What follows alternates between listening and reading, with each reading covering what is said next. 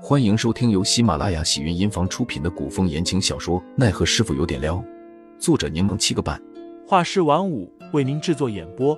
一场古言爱情、官场恩怨的大戏即将上演，欢迎订阅收听。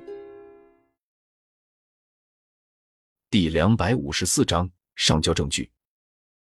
杜潇潇笑着说：“若说这江湖与帝都之内，还有谁可以让人无条件的信任，那必然是保持着赤子之心的陈云斌了。”那日我拜托他离开帝都之后，写一封信给可靠之人，让那人去帮我取一样东西，便是那份证据。杜潇潇点头，不错，想必这几日便能到帝都。振凤当时凭借杜潇潇的面纱找到曼冬与戴秋住处，因为不会说话又怕人，被曼冬关在柴房内。当日杜潇潇回来，他偷偷的出了柴房，看了杜潇潇一眼，确认对方没事，便又乖乖的回去了。然而，杜潇潇因为刚回来，许多事情要与凌寒交流商讨，竟然忘了此事。等曼东中午给振凤送饭菜的时候，问了句，才想起振凤。他忙让曼东将振凤放出来，还让他与他们一起用餐。曼东忙道：“戴秋姐说他身上有毒的，我见他拿着你的面纱前来，又没有恶意，这才将他先关了起来，想等你们回来再做安排的。”杜潇潇道。那便让他坐在一旁单独用饭吧，让他穿好衣服，这样我们也就不用担心了。曼东见凌寒点头，便将振凤带了过来。振凤当日走得匆忙，忘记拿回面具，见到这么多人，又躲在拐角，将自己藏了起来。哎呀，你害羞什么？曼东捏着他的衣袖，将他往屋里拽。振凤担心自己身上的毒沾染到曼东身上，只好跟着一起进了屋子。杜潇潇满脸抱歉的说道：“振凤，不好意思，昨夜匆忙，竟将你忘了。你，你不会介意的吧？”振凤摆了摆手，又低着头不看人。杜潇潇又道：“我之前与你说过，我有一个朋友善于解毒，等过段时间，我就将你引荐给他，他一定能治好你的。”振凤点了点头，依旧缩在一角。杜潇潇也不好叫振凤与大家同坐一桌而食。便让曼东给振凤加了些菜，让他在一旁的小桌机上用饭。振凤很快便将碗里的饭菜吃完了，他一抹嘴巴，正准备悄悄离开，曼东忽然喊住了他。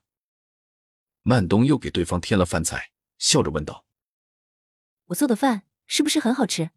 振凤不敢去背看曼东眼睛，低着头缩着脖子没回应。曼东撅着嘴问道：“怎么？我之前将你关进柴房，你生我气了？”振凤连连摇头，又因说不出话，手忙脚乱的表示自己没有。杜潇潇见状，笑着说道：“曼东，不要欺负他。”我哪有？曼东继续问振凤：“我做的饭好不好吃？”振凤小幅度的点了点头。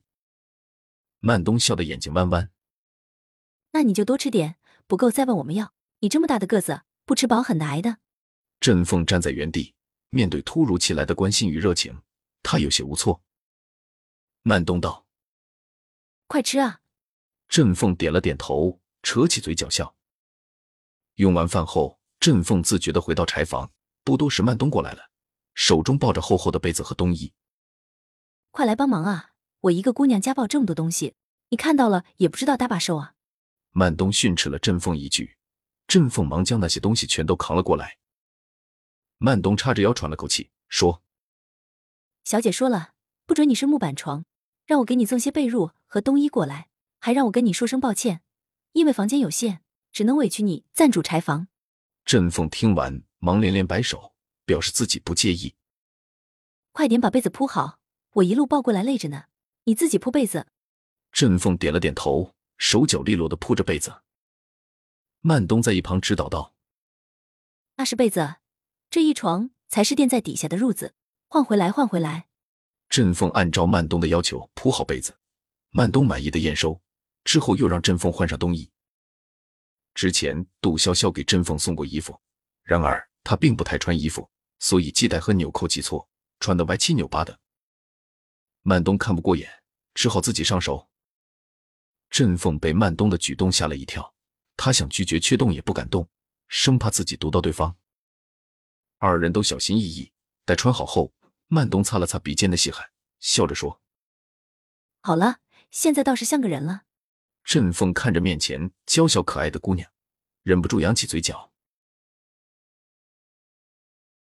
听众老爷们，本集已播讲完毕，欢迎订阅专辑，投喂月票支持我，我们下集再见。